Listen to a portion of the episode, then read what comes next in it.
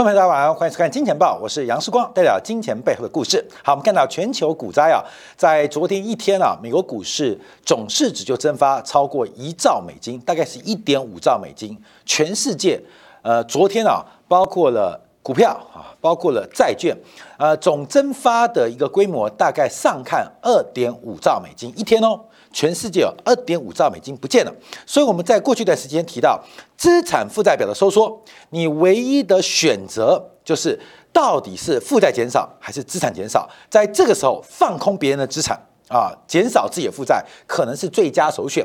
我们看今天台币啊，呃，今天收周线哦，今天全球股市都收周线哦。这一周啊，继四月份的月线极为难看之后，本周第一周表现也不好。我们看到美元呃对台币的指数啊，在今天是创下近两年最大的单日贬值。啊，最大的单日下跌啊，新台币啊，为什么？因为台币升息的脚步过慢。好，这不是说台湾地区的问题哦，全全球现在是一个加息比赛，加息快的也不会好，但加息慢的一定好不了。所以我们看到在汇率部分呢，今天除了这个人民币、韩币啊、港币都跟进大贬之外，台币的贬幅相当惊人啊，是创下两年以来最大的单日贬幅。同时，今天的台币汇价是创下近两年来的新低。好，各位特别注意到啊，因为目前从台币的月线做观察，那应该会进入一个非常长期的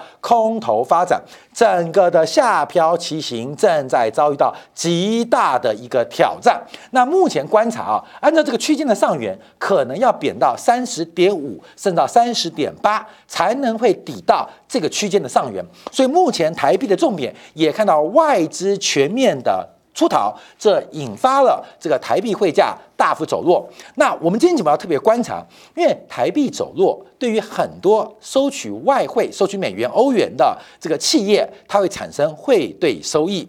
可这个汇兑收益会不能不能抵消资产的减损？这将是下一个礼拜。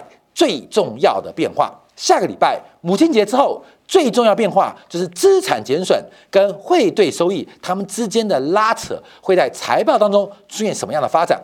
今天我们看台北股市啊，包括了南山人寿的母公司润泰集团，连续第二天跌停板啊，两天都是一价到底。那为什么论泰权会跌停？主要是股利配发的比例让投资人、让机构非常失望。那论泰出台做解释，为什么赚那么多钱，股利发放那么少？因为它的南山人寿受到 IFRS 的这个会计准则的要求，可能在今年有更多的资本准备的要求。好，所以我们从三商。美邦人寿到南山人寿，到下礼拜国泰、富邦、星光等等的金融业要公布第一季的季报。那直接最重要的就是资本减损项目，这个规模会不会如四光预期，总计会超过五千亿元？一个季度，台湾的保险业者在资本的减损当中，就可能超过五千亿元。什么意思？什么意思？就可以把去年啊，把前年啊，在最末赚的全部一季全部吐出啊。好，红牛我们要观察，那这一波啊沙盘的一个发展，当然美国股市在昨天啊跌了超过千点。好，前一天大反弹，我们从风险偏好角度做观察，没有任何基本面的支持，在昨天就出现一个非常重要的下跌。主要下跌的原因，我们看到。等一下，分两个层面啊。第一个要看结构，这个从道琼指数到标普五百，到纳斯达克一百，到费城半导体指数啊，它到底跌什么？而这个跌什么，到底跌破了什么样的一个这个想象？或一个期待，那市场上从跌什么个股、跌什么板块、跌什么产业，你已经会看到一场腥风血雨的资产负债表的衰退已经正式开始了。好，我们先看一下美国国债的价格啊，这个国债的利率再度超乎市况的预期啊，在昨天创下三年半新高，直利率也就是收益率来到了百分之三点一。我一直跟大家报告，你要注意到，因为我们在投资当中，第一个。成本问题，国债是作为无风险收益率的一个定锚，也就是可以当做一般人的投资成本。好，第一个，这是一个成本逻辑，你的成本正在快速走高，那你的收益率能不能跟得上？这是第一个问题。成本快速走高，是不是一个去杠杆、强迫去杠杆的动机跟诱因？好，这是第一个观察哦。第二个，第二个这是成本哦。第二个叫做机会成本啊，各位，机会成本啊，两个成本不一样哦啊，机会成本叫，机会成本，什么叫机会成本？机会成本就是我放弃林志玲去追蔡依林，我放弃林志玲去追蔡依林，林志玲就是我机会成本，我放弃蔡依林去追贾静雯。蔡依林就是我的机会成本，你放弃的最高的效益那个就是你的机会成本。所以我们在做决策、在选择的时候，今天有两个班花，一个是林志玲，一个是蔡依林，他们都说“事关我爱你”，你只能选一个，你放弃谁，谁就是你的机会成本。谁就是你的机会成本？你选择那一个是你的期待收益。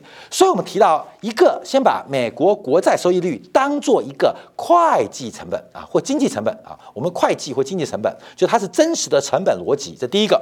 第二个逻辑叫做机会成本。所以这两个都叫成本，可用法不一样。就是我做投资，我要考虑到我的成本是多少，我的本钱是多少。今天我做一个生意，我的报酬率是百分之五，可是我资金成本百分之六。那干嘛？那我就不会做投资了嘛，我就不会去做这个杠杆，做这个借贷，做这个投资，做这个消费。所以第一个是会计成本，那成本大幅走高，那可能是一个去杠杆的极大的推力。第二个是机会成本啊，机会成本是另外一个故事哦，就是当很多资产的时候，哎，这个美股纳斯达克是蔡依林，美国国债国债是林志玲，我不要蔡林志玲，我要蔡依林，那林志玲是我的机会成本。好，大家知道林志玲啊家里非常有钱。林志玲家里是坐船的，是造船的，家里很有钱哦。这时候，林志玲的妈妈跟世光讲：“你不要选蔡依林，选我，我把我的船厂给你。”哎，看到没有？这时候我就要做选择喽，因为我放弃林志玲的机会成本太高了，所以我是要放弃蔡依林。所以本来选择蔡依林。林志玲是我机会成本，我现在选择林志玲，蔡依林是我机会成本。过没有？我们人生都在做决策，都在做选择。当然我不知道林志玲、蔡依林喜不喜欢我了，这我在做美梦。但我举这个例子跟大家报告。所以，当本来美国股市是蔡依林，美国债市是林志玲，我当然追求一个相对青春的肉体蔡依林啊，蔡依林。所以我放弃的是美国债市林志玲。可是现在美国债市。啊，它的报酬，它的嫁妆变多了。什么叫嫁妆变多了？就是报酬率嘛。本来报酬率只有百分之零点九，本来报酬率只有一点六八，现在报酬率变百分之三点一。我的嫁妆加一倍，嫁妆加两倍，嫁妆帮你加五倍，你这时候的决策就开始改变哦。所以我们看到美国国债利率的攀高，第一个导致我们会计成本的走高，第二个出现了排挤作用。你选择其他的投资都会被国债给排挤，国民懂意思吗？本来买蔡依林的，现在买林志玲做交换，所以要知道这是一个资产负债表一个重大的一个变化，尤其是国债收益提高，所以股市为什么大跌嘛？第一个，你是借钱来买的，你要考虑到赶快减仓；假如你是因为卖债券来买股票的，你要考虑重新卖股票买债券。所以有两个逻辑啊，基本上都在。让整个股市出现更剧烈的震荡。好，国债对于其他资产价格的影响讲完之后，我们回来讲国债本身。那债券市场为什么那么那么现有吸引力啊？因为国债从去年前年三月九号的高点一百四十块，跌到呃今天最新是一百一十七块，这个波段的跌幅啊，波段跌幅已经超过，要快要接近，快接近。两成的水准，快要接近两成的水准，所以价格大幅度的走低，基本上已经严重冲击到包括了退休金，包括了保险公司，包括了银行的资产端的品质跟估值，这可能会引发资产负债表进一步的衰退啊！各位要注意到，商业银行、保险公司、退休基金这些大型的放，他们现在面对的是资产减损。资产减损，所以这个资产减损会逐步影响到或伤害到我们最关心的银行或金融业的资本结构啊，这我们要特别留意。除了十年期国债大跌之外，我们看三十年期国债跌更惨了。三十年期的国债从两年前的次贷风暴啊，不是次贷风暴，新冠疫情的两百块现在跌到一百三十六块。所以长天期的国债跌幅更为惊人。假如目前观察的话，这个国债价格剩下六八折，剩下六八折。后面要注意哦，现在一十块钱变六块八，一块钱送剩六角八。我在青年节目提到，二零二四年房价以台湾地区房价会是今年高峰的六五折。我为什么会讲六五折？看到没有？因为房地产有两种属性，一种就是居住的需求，叫做消费属性；另外一个买房子是来保值的，是当做一个储蓄的，当做一个投资手段的，叫做金融属性。有消费属性，也有金融属性。那我们要观察，因为三十年期国债还没跌完，未来我们可以观察三十年期国债最终可能会腰斩，剩下五折。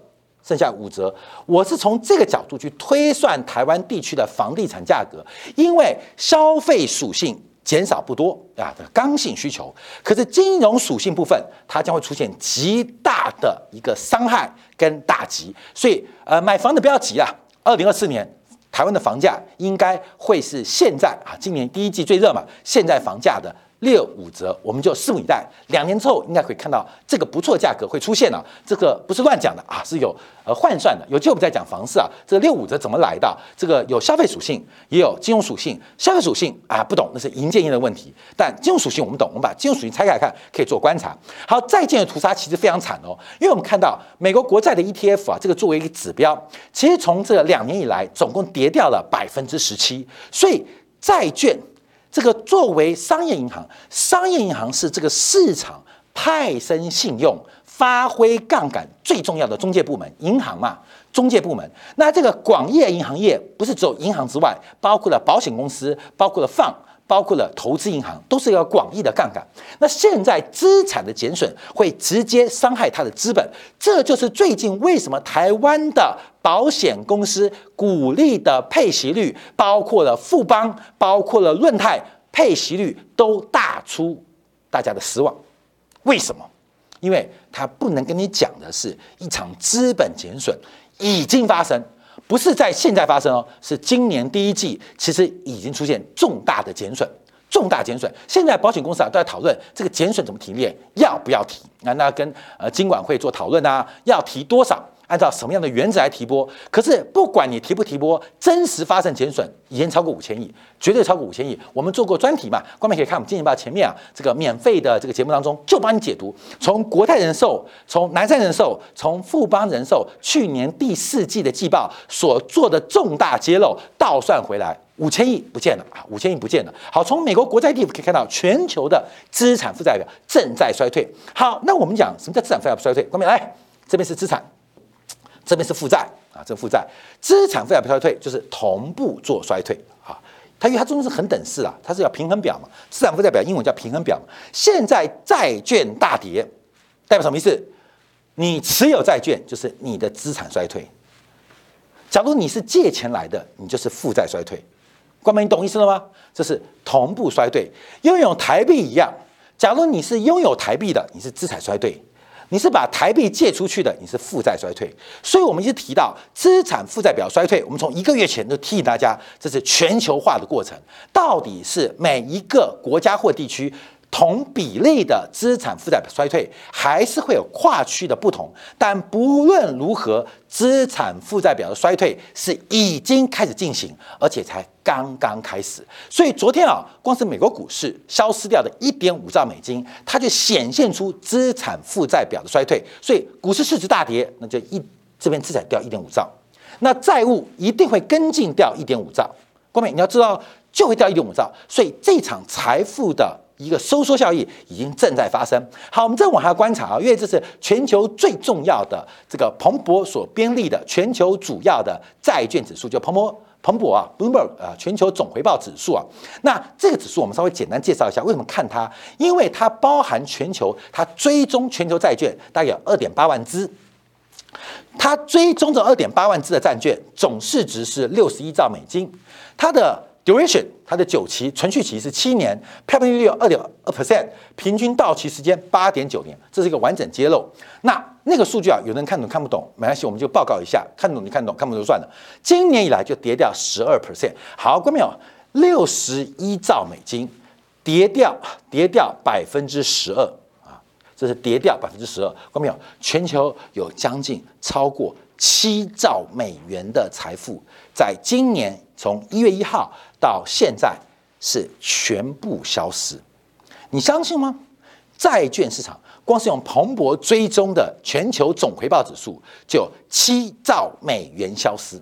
所以今年以来啊，其实全球的资产收缩的速度非常快。你说有吗？我跟你讲，那负债端呢？有钱人的负债端早就收缩到没有了，负债端也在大幅度的收缩。像世光啊，跟大家不断建议，我们作为一个普通死老百姓。我们不可能做太大的负债举债，我们不是郭台铭，我们不是这个金融界，所以我们不能用举负债方法来对赌资产。可是我们能做什么事情？就是把我们的资产快速清空，而且呃没有负债能力嘛。举债是种艺术哦，举债是种能力哦。我看你有多少钱了不起，你能借多少钱才是能力啊。那我没有借钱能力，至少我要把我资产全部转为快速流动性变化。所以过去几个月我们提到通货膨胀的情况之下。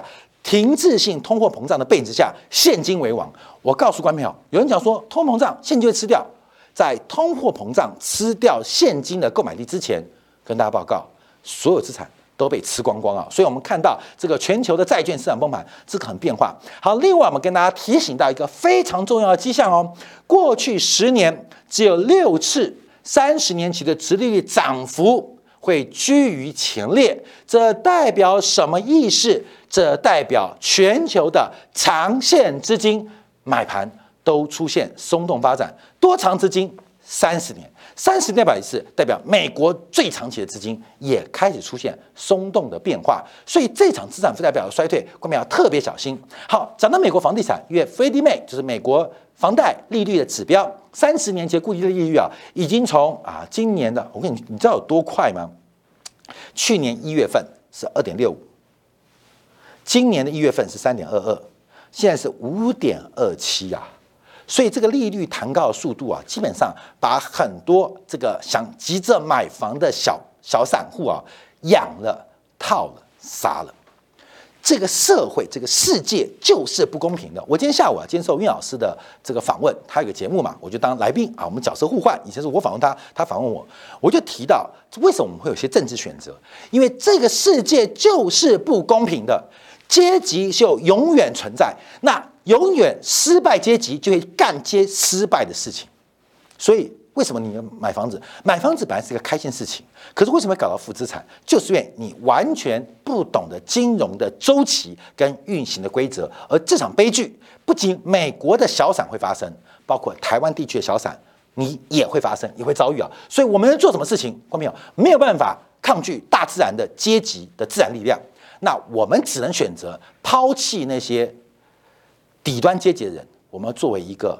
领先阶级或是优越阶级的人了。好，那我们看一下美国股市到底跌什么？第一，我们看到美国股市，光看今年以来哦，这个跌幅最大的，你知道是哪三档吗？道琼指数跌幅第一大的是这个 s a l e f o r c e 跌了三十二 percent，今年以来。第二名的是 Nike，耐吉跌了二十八 percent。第三名是 Home Depot 啊，这个家得宝跌了百分之二七。这个我们先观察啊，这个 Salesforce 啊是其实是道琼指数当中最晚加入的一档全职成分股。我们之前也介绍过它啊，这是做 database，是做一个最有名的资料库的一个公司，也是客户公司客户关系管理的一个非常有名公司。你作为企业家，你会知道 Salesforce 的产品是非常非常棒的。好，各位朋友，它是要干嘛？它也是全球所谓的 HPC。高运算需求的指标，它的股价崩盘了，看到没有？从去年十月一号三百一十一块跌到现在一百六十块，刚好腰斩。你现在听到的消费型电子不好，商用需求不佳，可是高运算的需求依旧畅旺，伺服器的需求订单排到年底。关没有？我告诉你。即将出现大转折，因为这些所谓的 server，所谓的高运算中心，他们是 to B 的生意，他们的订单很长。可是我跟大家报告，像全球最强的就是 Salesforce 啊，后面有人认识有不是？你自己上网查，Salesforce 越时光跟他打过交道，曾经想引用他们的这个软体啊来进行客户管理关系管理，他们其实系统非常强哦，Salesforce。那它股价挂一半，你觉得它明年还有订单吗？啊，观众也要注意啊。所以我们看到为什么台积电会摔那么惨？订单买债，毛利率创新高，可是谁在卖台积电？你要去想这个问题。真正了解后面会出什么鬼故事的人，都在卖台积电。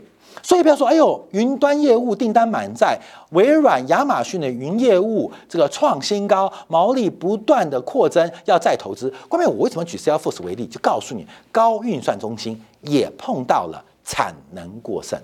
而这个产能过剩一旦回击的话，将会对台积电在过去一段时间的重挫，给予你一个正确的答案。所以市场是效率的啊，哥们，你是不知道，不是没有这件事，你懂吗？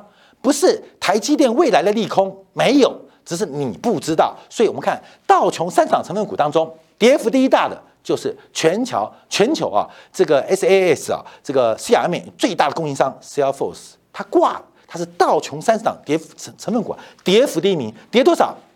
腰斩。好，第二名啊，我们看到是 Nike，Nike 股价不是很强吗？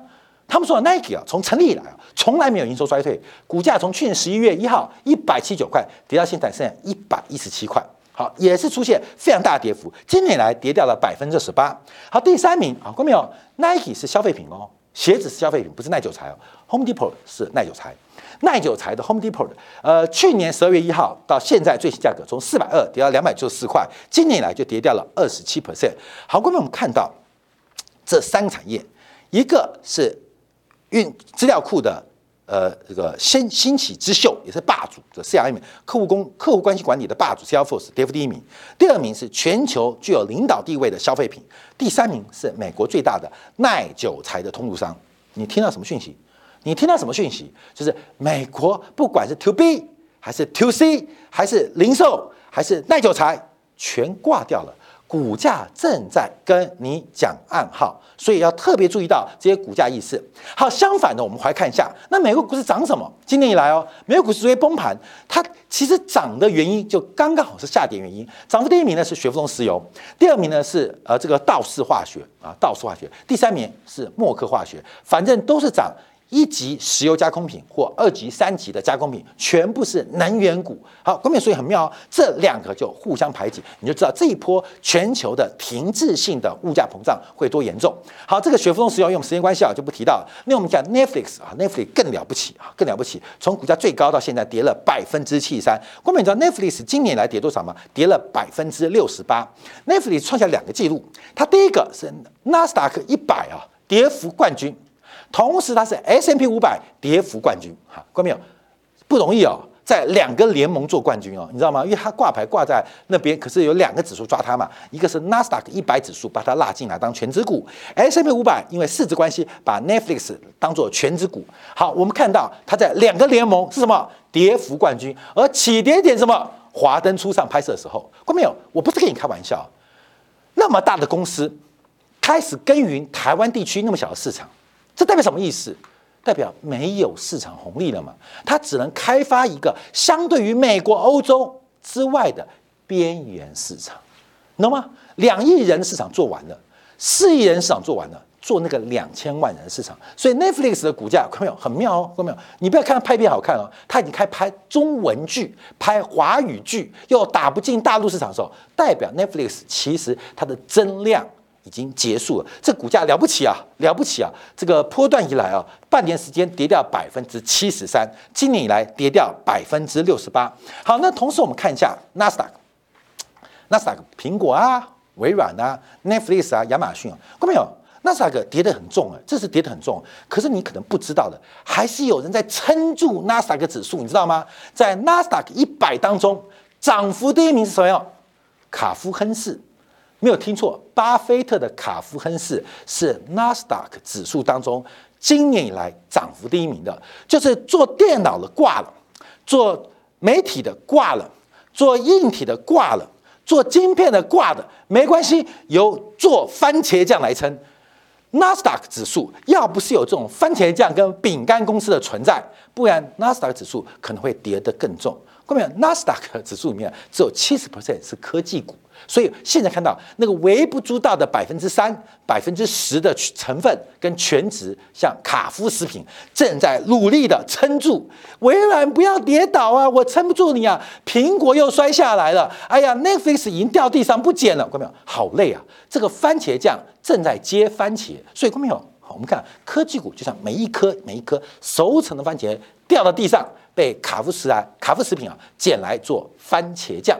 番茄酱，所以大家应该知道卡夫食品嘛，也巴菲特核心持股，所以纳斯达克跌很重，也是再度创了新低。可大家不知道哈，要不是有这些传产股跟银建股在撑盘，纳斯达克指数可能跌得更重。